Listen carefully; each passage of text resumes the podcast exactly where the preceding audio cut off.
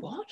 I've been a neuroscientist at that point for 24 years or something. And I've been the owner and operator of female body and brain my whole life. And I have never before considered women's health, my life experiences, puberty, menstrual cycles, the pill, pregnancy, menopause at that point was in the distant future. I'd never considered my life experiences through the lens of neuroscience. I was like, what have I been thinking about all these years? Welcome to Been Better How About You? I'm your host, Katie Nara, and I have been successfully managing my depression and anxiety for the past 15 years. If this sounds like a self help commercial, it kind of is. Mental health can feel messy, confusing, and there is no universal prescription. But the more we openly talk about it, the more we will discover together. P.S. I am not a doctor, but I hope you will join me and my guests, including authors, doctors, celebrities, specialists, and friends, to hear their journey with mental well being and to learn tips and tools for support. So let's dive in. Today, we welcome Dr. Sarah McKay, who's a neuroscientist who translates brain research into strategies for professionals working in health, education, and coaching. She received her PhD from Oxford, but after five years of research, she hung up her lab coat to set up Think Brain, a science communications business that bridges the gap between the lab and everyday life. Sarah is the author of the Women's Brain book, The Neuroscience of Health, Hormones, and Happiness, which explores the female lifespan through the lens of neurobiology. Her second book, Baby Brain, the surprising neuroscience of how pregnancy and motherhood sculpt our brains and change our minds for the better was published this year. Sarah lives on Sydney's northern beaches with her husband, and together they are raising two boys and a Cocker Spaniel. Welcome, Sarah. How are you? Oh, I'm good. Thank you, Katie. Thanks for having me. Yes, thank you for being here. I have so many questions. Good. I, don't, I have lots of answers, probably. I know, right? I'm like, let's I don't have a conversation. The first thing that I think was I sort of saw in a lot of different interviews you had and in your book was the is it the bottom up, bottom out, or how you refer? I want you to explain that to everyone because I think it's so interesting and such a great yeah. way of teaching people. Yeah, yeah, yeah. Oh, thank you. Thank you. It is it is super useful. So the brain is super complex. there is a lot going on. right, I've been yeah. studying, teaching within the field of neuroscience for 30 years. I don't think I know how the brain works, but I've got. You look I've so young for 30 years. Okay. I'm nearly 50. Um, okay, well, Australia. Lots of sunscreen. Well. lots of sunscreen. um, and the Zoom filter. yeah, yeah, right. I know. Like we love Zoom. Yeah. So I always like to think if we're talking about what impacts the brain, we're thinking perhaps about brain problems like we might talk about insomnia or anxiety. We're talking about brain aging. We're talking about how can we promote brain health? Let's put the brain in the middle of this and think about what are the various factors or data inputs coming into the brain that the brain is making meaning of before it determines how we behave next. And so we have bottom up or biological inputs. Now, some of these we completely unaware of that'd be things like you know our genetic makeup or, or, or, perhaps potential viruses or immune system responses the food we eat our hormone levels our blood ph. There's you know billions and billions of inputs coming into our brain about our body. Some of those inputs we are aware of what we call interoception. So that might be oh i've got a full bladder or a sore back or i'm pregnant and i can feel a baby kicking. I'm hungry um, and some of these we can come in and out of our awareness. For example, breathing. We keep breathing all day and never think about it until we choose to regulate our breathing, for example. So we've got bottom up biological inputs, and the brain is constantly in conversation with our body. We've also got inputs coming in from the outside world and through our senses. So I call it outside in. And the outside world doesn't kind of make its way in by some magic sort of force. It comes in through what we see through yeah. what we hear and if something is close enough to us what we can smell or taste or touch. And because we're humans a large part of the inputs from the outside and world are visual. But visual also includes things like the rising and the setting of the sun. It includes our social interactions with other people. We're constantly engaging with other people in terms of emotional expressions they have on their faces and making meaning of them, recognizing friend from frenemy. There's a lot of social input which comes in through what we see, but also what we hear and, and, and you know, our smell and our, and our touch. And finally, we've got top down So we've got bottom up, outside, and then top down. And we're, we're that was all so- bottom up, right? no, bottom up biology, and we've got outside and world.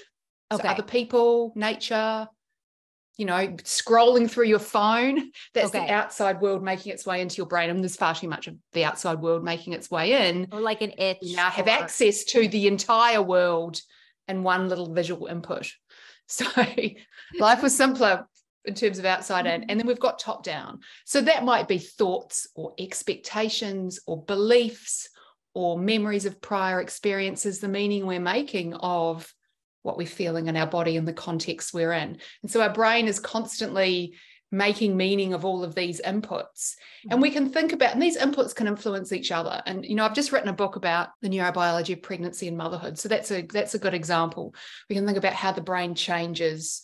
So how does the bottom up, the hormones of pregnancy shape and sculpt our brains so that we become very tuned in to the outside in social signals of a little baby. Its baby's cries, a baby's little cute face, and the baby's smell. So we've got the bottom up influencing the outside in perception. We've got the outside in, so social support networks can shape our top down mood. And we know that mental health issues, we're far more vulnerable in new motherhood if we don't have strong social support networks.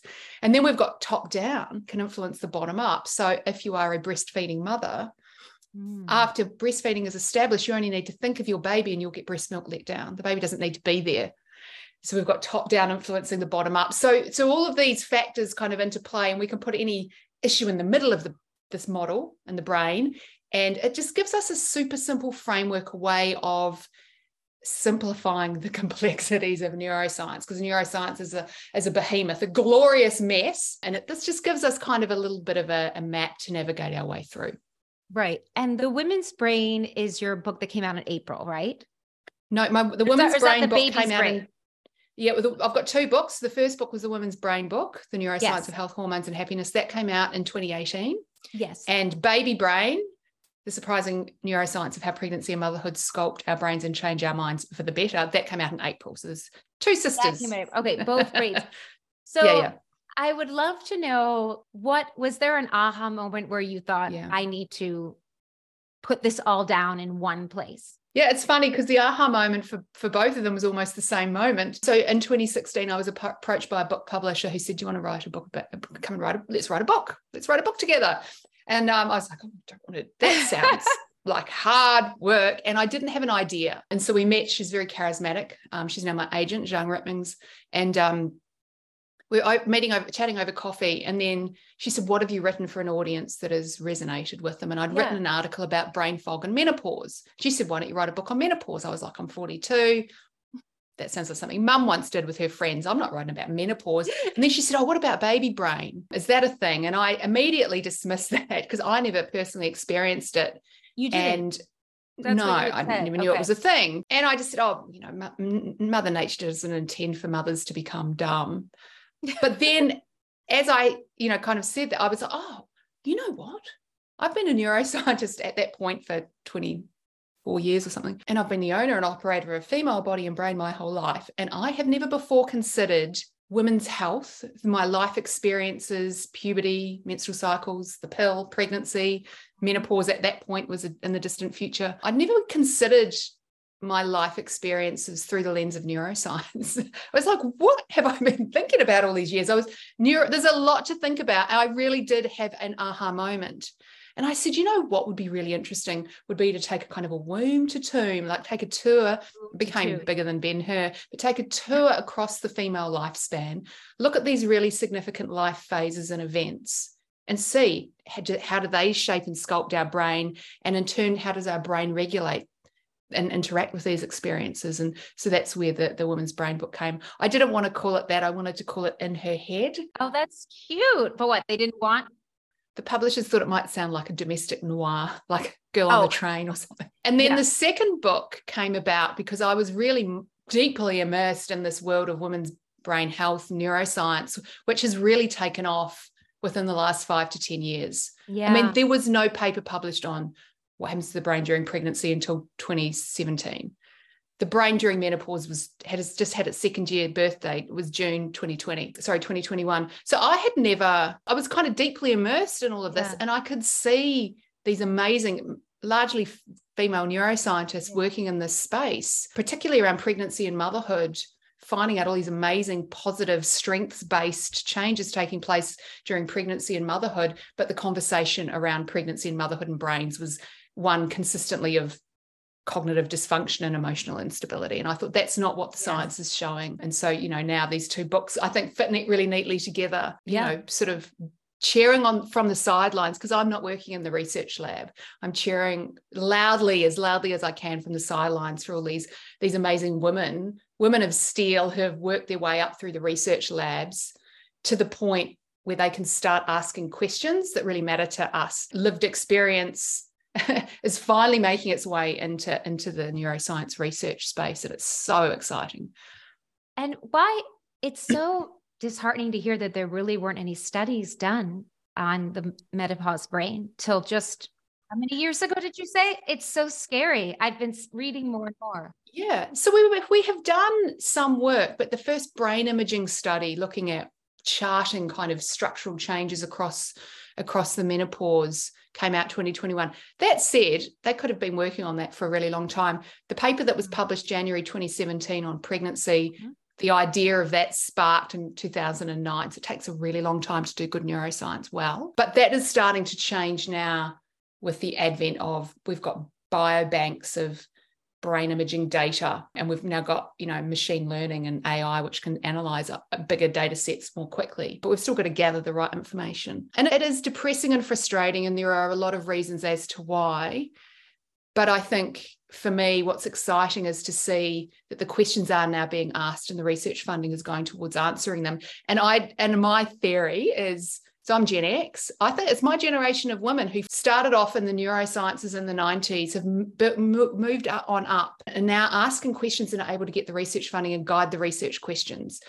The pregnancy paper came about because three women in Spain in the early 30s were having a conversation with each other. They were all in a brain imaging research lab. They were having a conversation with each other about, well, I think I might plan on having a baby. That might be my next life goal. Women in their 30s have those conversations all, yeah, the time, yeah. everywhere in the world. And then they said, being neuroscientists, well, what would happen to our brains? And they looked into the research and they found there was no, there was like zero information. And then they went, well, why don't we do a study? Because we work in a brain imaging lab. And then they started gathering that. And that's what we see is that when we have women asking questions about themselves instead of it being oh that's a bit mumsy and irrelevant. Women's health you know periods growth. You know we're starting to ask the questions and guide the research funds and and get the answers. Yeah. I, and i think it's this generation of women. I couldn't i couldn't you know i'm standing on the shoulders of, of giants. No but i mean it's it's interesting. In one of your books you were saying it was interesting for me that every three cases of depression, two occur in women, and anxiety shares a similar statistic. Mm-mm.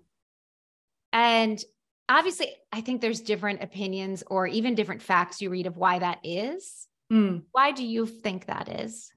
Well, that's where the bottom up, outside, and top down right? is yeah. really useful. well, there we go. Because it's not one thing. It's right. like, you know, a wall isn't made of one brick it's made of made of lots of different components. And we're looking at a population. So you know we're looking at populations. It's not like two women here and three women yes, there yes. we're looking at you know thousands and thousands of women to see that ratio. So part of that may be you know part of the contribution to that is biological. Mm-hmm. so you know women go through times of hormonal flux which makes some women more vulnerable to developing anxiety and depression girls going through when their menstrual cycles are becoming established is quite a vulnerable time. Their bodies are changing. They're realizing other people are looking at them in a different way. Early motherhood is another vulnerable time. Right. because of hormones, but also because of, you know, everything is changing. That phase of matrescence really is about physical and social and psychological and, and neurological change. So, you know, we've got biological differences there, which are adding to the risk factors. We've got the outside in. We see depending on where you live in the world and your in your experiences we see gender inequality in countries where there's enormous gender inequality impacting rates of anxiety and depression. We can see life experiences, childhood experiences can, can contribute to that. That's not to say boys and men don't have you know difficult life experiences or early right. childhood trauma etc but it's just another one of these pieces in here and then we've got these this that we can think about top down and we know that girls and women have a propensity more so than boys and men but we're not we're talking there's a lot of overlap here towards and i hate the word neuroticism but it is a personality trait which is makes it sound like you're just neurotic but it's really just more about kind of self-reflection and the kind of internalizing of, of ideas and, and rumination versus being more of a pragmatic thinker you know kind of a problem solving way out of an emotion now that's very generalized mm-hmm. but all of these things are very generalized but what they do is they add up and then finally we've got for a long time, and this is starting to change in different parts of the world, there's a great deal of stigma around mental health. So girls and women may be more comfortable reaching out for help and asking for support. We go to the GP or the you know your your, your family doctor we see differences in brain structure in countries with significant gender inequality, particularly in terms of how that impacts women's brains. And, you know, women who experience pregnancy females experience pregnancy, males don't. We see changes here. That aside, are there differences between male and female brains? It's always a question that's a difficult one to ask because it, it almost as if we're coming at that question saying, if we had 100 people in a room, could we lift up their skulls and look inside and see pink brains and blue I brains wish. and divide them in half in the same way we could as if we pulled their pants down and looked at their genitals? We, we can't do that. Brains are like bodies mm-hmm. and that we share many, many, many, many characteristics, male and female. We've got, you know, five fingers on each hand and arms and legs and eyeballs with a retina that an optic nerve going through to our visual cortex and hearts and lungs. But when we zoom in, we do see some slight differences. And hmm. certainly if we look at post-pubertal males and females, we see differences emerging in secondary sexual characteristics. Men are bigger, a bigger brain is required to drive a bigger body around. But on average, men are bigger. My sister's six foot tall. She's bigger than many men. We've got, you know, men as kind of a bit hairier. And then, of course, we've got the obvious, you know, genitals, reproductive organ differences. And we hmm. have different regions of the brain. You know, females have got a region of the brain involved with controlling ovulation. Males do not have that part. And what do you see if someone is born, you know, and predisposed to depression? What what do you see in their brain, if anything? Yeah, that's that's interesting because I mean, I suppose one part of the assumption of that question is is you're born with this genetic predisposition to depression. And there are some families in which there is a propensity mm-hmm. for depression. But depression comes in many, many, many shades of blue yeah. from, you know, situational depression reacting to you know you've lost a loved one and it's incredibly stressful and traumatic and you know you're going to become your mood is going to become impacted and maybe you'll come out of it there's you know and you might get depression because you're you're feeling blue because you're not nourishing your body and you're not getting enough sleep or an exercise basics like that. Or you might have deep dark clinically resistant depression that perhaps could only be relieved temporarily by ECT which is you know not like it used to be in the old days but mm-hmm. but now a reasonably well established treatment for people with clinically resistant depression. So you've got you know a whole host of kinds of depression that that manifests in, in, in different ways. This is kind of almost should be an umbrella term to to describe this. And again, as I said, there's going to be various factors which are contributing to that, and it's hard to always tease out the nature yeah. from the nurture because they're very entwined. We know, and we're getting more and more information now about, you know, the fundamental importance of early childhood and infancy and how important and how damaging adverse childhood experiences yeah. can be in terms of as, as, a strong risk factor for the development of mental health problems, particularly depression later in life. Again, it's yeah. not it's not one little thing. it's I was I just I remember I've been in therapy for so long. I was always it was always described to me as like my neurotransmitters weren't communicating. Mm. That's and, one theory of depression. So that's what we might call the serotonin theory of depression. And yes. kind of came about because we the drugs we would now call antidepressants that target like the neurotransmitter serotonin. So one of those kinds of drugs is the serotonin reuptake inhibitor. And essentially uh-huh. what it does is it blocks there's like a little vacuum in a, in a neuron when it releases serotonin it gets sucked back in the, the neuron recycles the serotonin it's very efficient yeah. um, and the, the longer you've got serotonin in the synapse the gap between two neurons the better the transmission and if we block that serotonin in some people some of the time not everyone all of the time but definitely in some people some of the time it lifted mood mm-hmm. now does that mean that and we know that they work in some people very well. Yeah. That doesn't mean everyone, but they do work very well in some people. Does that mean that depression is caused by not enough serotonin? Well, not necessarily. And one of the kind of analogies that's often given is if you have a headache and you take paracetamol, it goes away. Does that mean you were deficient in paracetamol to cause your headache? No. But I think we have to be kind of careful about how we discuss this because it can become very easy to go, well, the serotonin theory of depression is rubbish. Therefore, no one should take SSRIs, and anyone who prescribes them is yeah. a drug dealer. that's not that's not the case because we're all we're all different and different people that are going to respond in, in, in different ways. Yes, the placebo effect is a large part of that. If you expect to feel better, you will start to feel a bit better. But on top of that, we do see an, an, an increase in of mood in some people when we enhance serotonin. Does that mean that's the cause? No. Right. That just means that in some people that helps. Yes. So I think we need to be a bit more sophisticated in our understanding of that. Some people, it could be a purely biochemical and phenomenon. And this is really the issue that we see in people with clinically resistant depression versus situational depression, where we could be adding in a whole other host of, you know, cognitive behavioral therapies and, you yeah. know, diet and exercise and social connection and support and all of the other things around will also help. Yeah, no, it's definitely not a like one size fits all for mm. sure. I just was yeah. always interested because I was always given that example. And for me, SSRIs have worked really well. Like I can't not mm. be on Zoloft. Yeah, but I also, you know, do talk therapy and have to make sure to be eating well, sleeping mm. well, all that stuff. Yeah. And you're probably um, familiar then, they work for you, but you probably yeah. have also heard the stories about people going, they're the worst thing ever to be. Well, you know what? Invented. And also, what, what can happen is sometimes they can stop working, you know, and one that stops working yeah. can then work again. Like I had yeah. to go off it and then come back. You know, it's not a like take the pill and everything's great for the rest of time. Yeah, yeah, yeah. Yeah, yeah, yeah. Um, and I think that's why the brain is you know also it's like its own universe right so it's, it is it's crazy it's multiple universes um i know i feel like i one of your books was saying it's like 1 billion neurons or 1 trillion neurons i can't 86 billion that's the current estimate that's but so I mean, we don't even know what to make of that. This is like a ridiculous number. We we kind of understand how one neuron, we kind of well, we're kind of getting to understanding maybe how one neuron works and how right. it connects with one other. So there's right. two of the 86 billion. But how does that form a neural network that is conscious? Right. I don't even like it just Zoom and have a conversation. We, we don't, I mean, it's a mystery.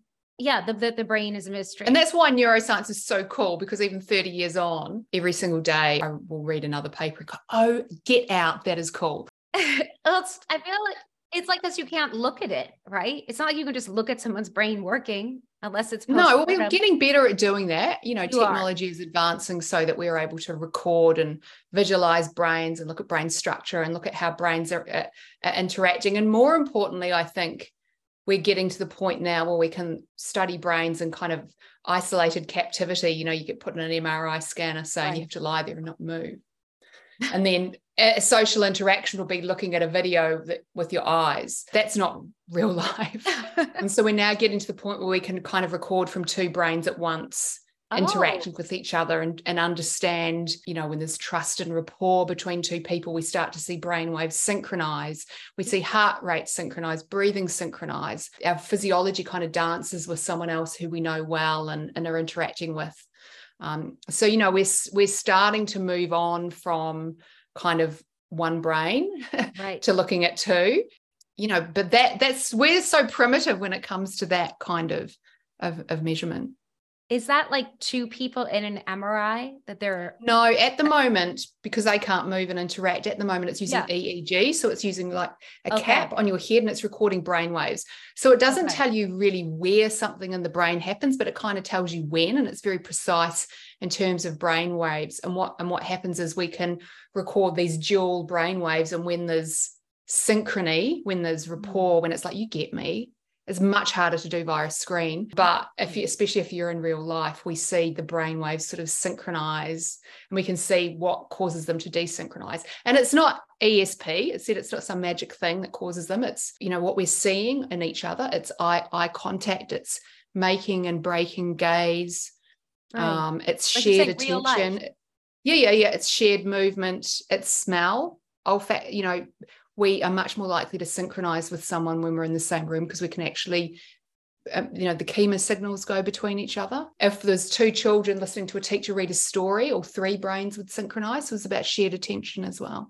So this, this kind of new field is giving us some really cool insights into how That's people cool. interact.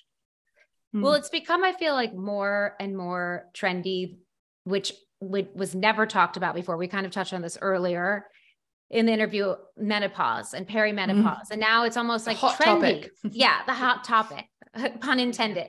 What is the biggest misconception about perimenopause and menopause? I don't think people realize that menopause is a neurological trans, you know, transformation in our brains. 30 years ago, women all around the world were taking menopause hormone therapy all the time, quite happily. But then some studies were done, some clinical trials were done looking to see what are the health outcomes long term. And there did appear to be increased rates of everything from breast cancer to heart attacks to strokes, etc. And so the world kind of lost freaked out, rightly so, and about 50% of women stopped taking menopause globally.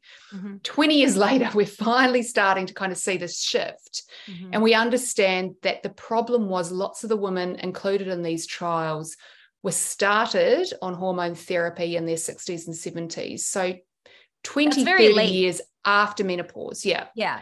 And once a body has weaned off estrogen, as it does, and then it's introduced back in a time later, that's where we saw the increased risk.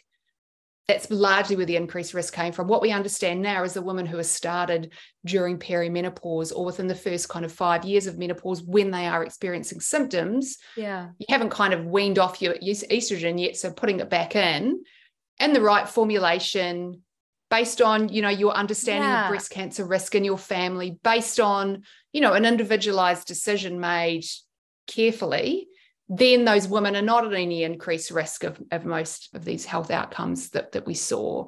Yeah. So I'm starting because I'm 48, you know, like I hear about menopause all the time from everyone right. everywhere. It really is having its moment. And again, it's my generation of women. We've got our big girl pants on. We've had them on for 30 years. You know, we're not not you know, taking a lying down. We're not taking a lying down. Yeah. We've had our careers, we've had our kids, we're raising our teenagers. You know, we're we're, we're not going to just wallow around in victimhood when it comes to menopause. I say if you get to the age of 48 and you haven't got a good family doctor who you can have a conversation with, now might be about time. So I grew I grew up in New Zealand and there's this beautiful word that they use there for menopause, like instead of it being a pause or something, it's ruahine tanga. And oh. that means that translates to it's like kind of two women action. It's kind of translates to second womanhood, which I think is really oh. nice. So it's like a really lovely strengths based language approach. Did you to, say second uh, women womanhood? Yeah, second, second womanhood. Wow. That's what it, so instead of a kind of a focus on deficit and dysfunction, right. which we're primed to think about whenever it comes to ourselves, brains and reproductive yeah. health. You know, it's cognitive decline and emotional dysfunction the whole way. Well, you know, this is about it's the it's the the next phase of life as a woman. But to talk about, we'll talk about the thermoregulation because I think that's this is really interesting. This is, and I talk about this because this is the well-established understanding that we have. Mm-hmm. There are mm-hmm. lots of things we don't yet know or don't really fully understand. But what we know is in our brain, in our hypothalamus, deep in our brain, we have a thermostat which regulates body temperature. Mm. And when mm. our body core body temperature gets too hot, that triggers a response behaviorally. So you'll take your clothes off, or you'll go, right. get cold water, or you'll look for shade, and you'll sweat, and you'll go really red, and you'll start sweating to cool you down. Similarly, mm. if you get too cold, put clothes on, and you'll shiver. Um, and if it's at night time, you know you might throw the bed clothes off, or you might sweat. We know that that thermostat is is regulated by estrogen. And when estrogen starts to fluctuate during perimenopause, goes up and down and up and down, then that thermostat gets disrupted. And what we sometimes see is that the top level goes down. So we only need the tiniest increase in core body temperature to trigger the oh my god it is hot in here quickly quickly do something to cool down so we get the surge of heat which is our body trying to throw heat off the sweating and with that especially if we're asleep, because your brain is trying to wake you up to behaviorally respond, we get a big surge of adrenaline. Yeah. So that's kind of accompanying, and we feel adrenaline as a panic or as a gosh, what's happening kind of thing. And if we're yeah. asleep, we might go, oh, God, you wake up. The same thing happens in people with sleep apnea. Mm. When they kind of get obstructed with their breathing, their brain will send a, a, an adrenaline kind of surge through their body to wake them up. So they right. start breathing again. And if you've got a surge of adrenaline waking you up one night once, it's yeah. hard to get back to sleep multiple times a night, etc., etc. You can start to see how everything else sort of starts to the dominoes start to fall over. Now we know estrogen is responsible because if we use menopause hormone therapy, that for most women helps deal with the thermoregulation issues. And you were saying in that interview too that it can happen when you're not even being woken up. Yeah, yeah, yeah. so this is the thing. It. Your sleep architecture can be disrupted even though you're not waking up and aware of it. Okay. So you know, I don't know if you've ever drunk too much. far too many times in my life. What are you, you know, talking about? Try yeah. and be a bit more more together now that I'm getting older because it's just disastrous otherwise. But uh, even like now, one glass of wine right. late in the evening will disrupt my sleep architecture. So I might not wake up all night. Right. But I will wake up the next morning feeling like I had a really disrupted night's sleep. Yes. That's because the alcohol disrupted the sleep architecture. I was still unconscious for eight hours, but my sleep mm. architecture wasn't, it wasn't natural sleep. And the right. same as what we see when we have disrupted thermoregulation. It might not be enough to wake you up, but it might be enough to disrupt sleep architecture. Right. It's just so interesting too, where I had read that somewhere before, but I never even realized that your brain controlled your body temperature, which I don't think a lot of people they think, oh no, your body's telling you.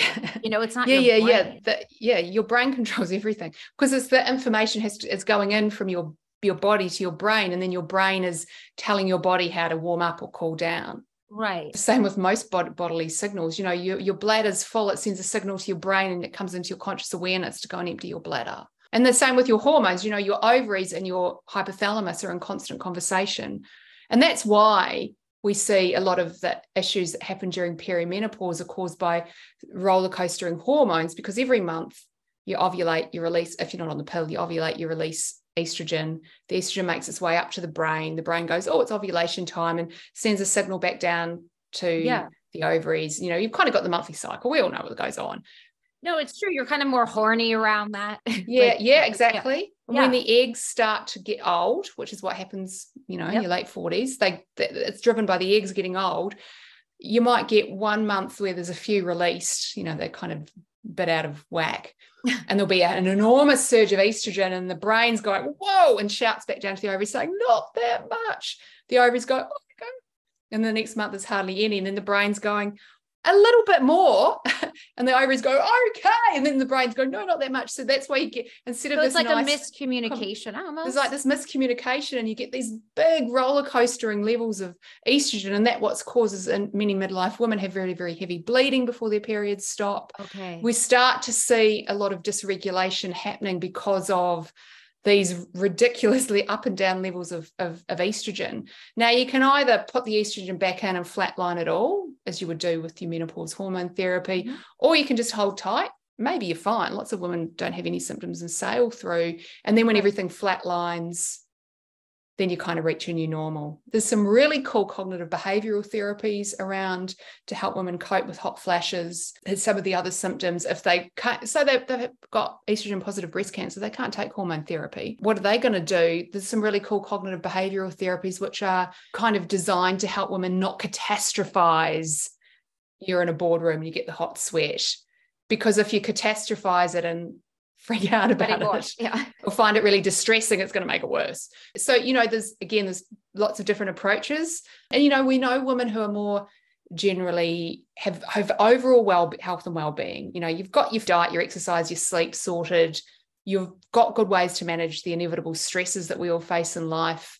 Um, you've got your social support networks you know you've got your, your your tribe of women that you're going through this mm. with you've got all your psychological tools those women will traverse perhaps in an easier way the women who have none of those things sorted. And then thankfully, we now have this understanding of hey, if you choose to take menopause hormone therapy, it's probably not going to have these negative health consequences that we thought 20 years ago. Yes, that it isn't going to mm. give you cancer automatically, which is mm, no, really no, no. very much of a relief. Yeah, or dementia.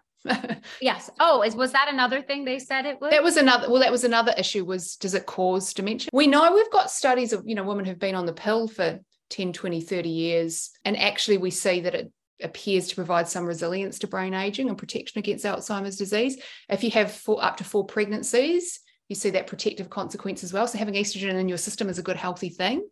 So likely it may be protective, but I think it really depends on the overall health of women at the time they're taking that, the formulations they take, why, etc., cetera, et cetera. It's, the, the story isn't clear, but we know it's not causing Alzheimer's. Let's just say that. So, what is next for you? I mean, it's like you've already done so much.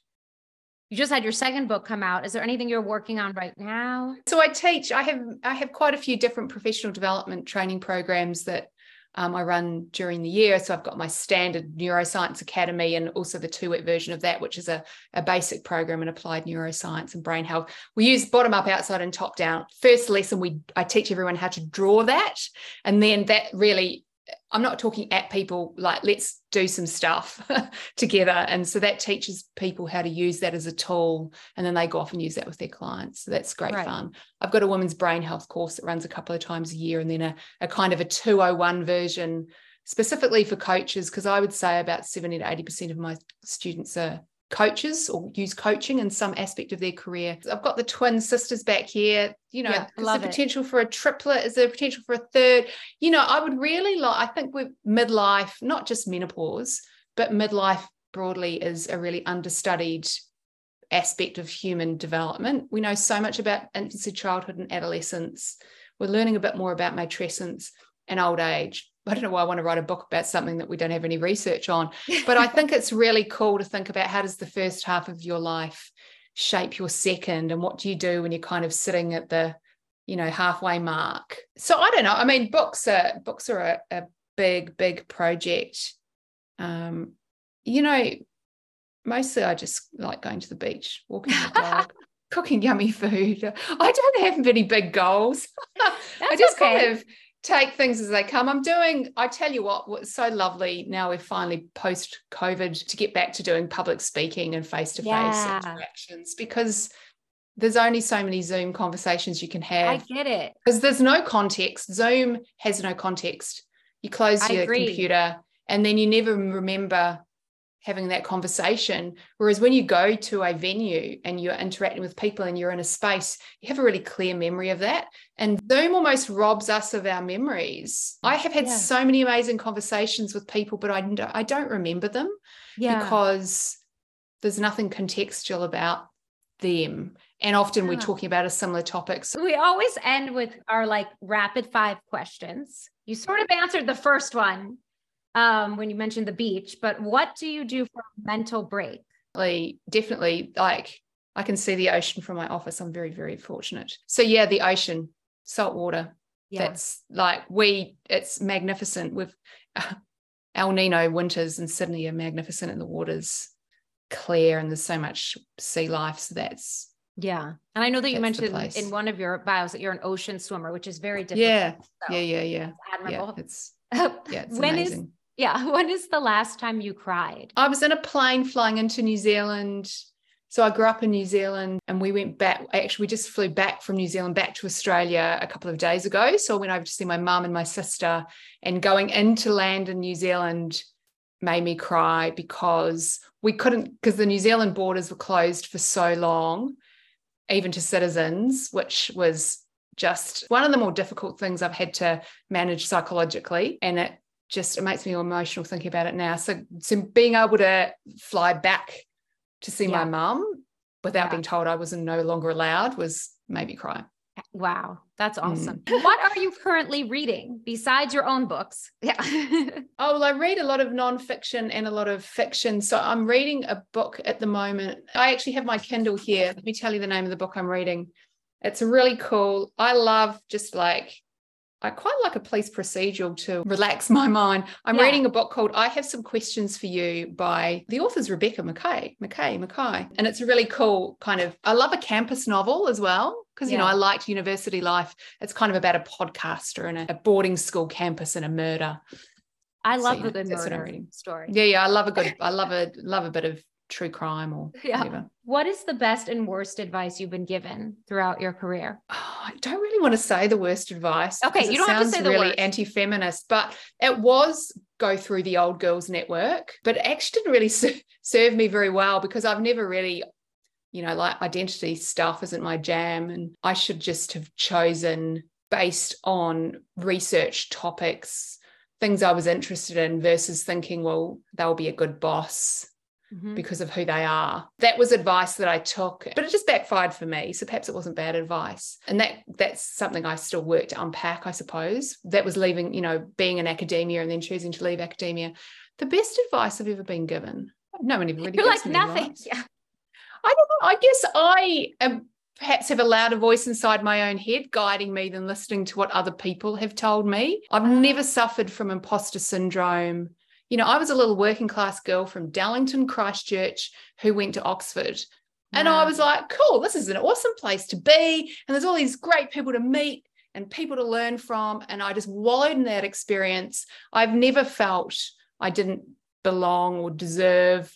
And so I've just always really trusted myself to guide me. I've never had to look for external guidance or, or, or validation. That's awesome. What Instagram account or Twitter, or I don't know if you're on threads, you know, Oh God, I don't. I, I, don't know it's like now we're thing, on. Yeah. i- Is there something that you find uplifting? You know, I find like social media can be Yeah. very. Do you know what I love? Because I do quite a bit of watercolor painting. Well, I go to a watercolor painting class every Tuesday. I've always loved painting.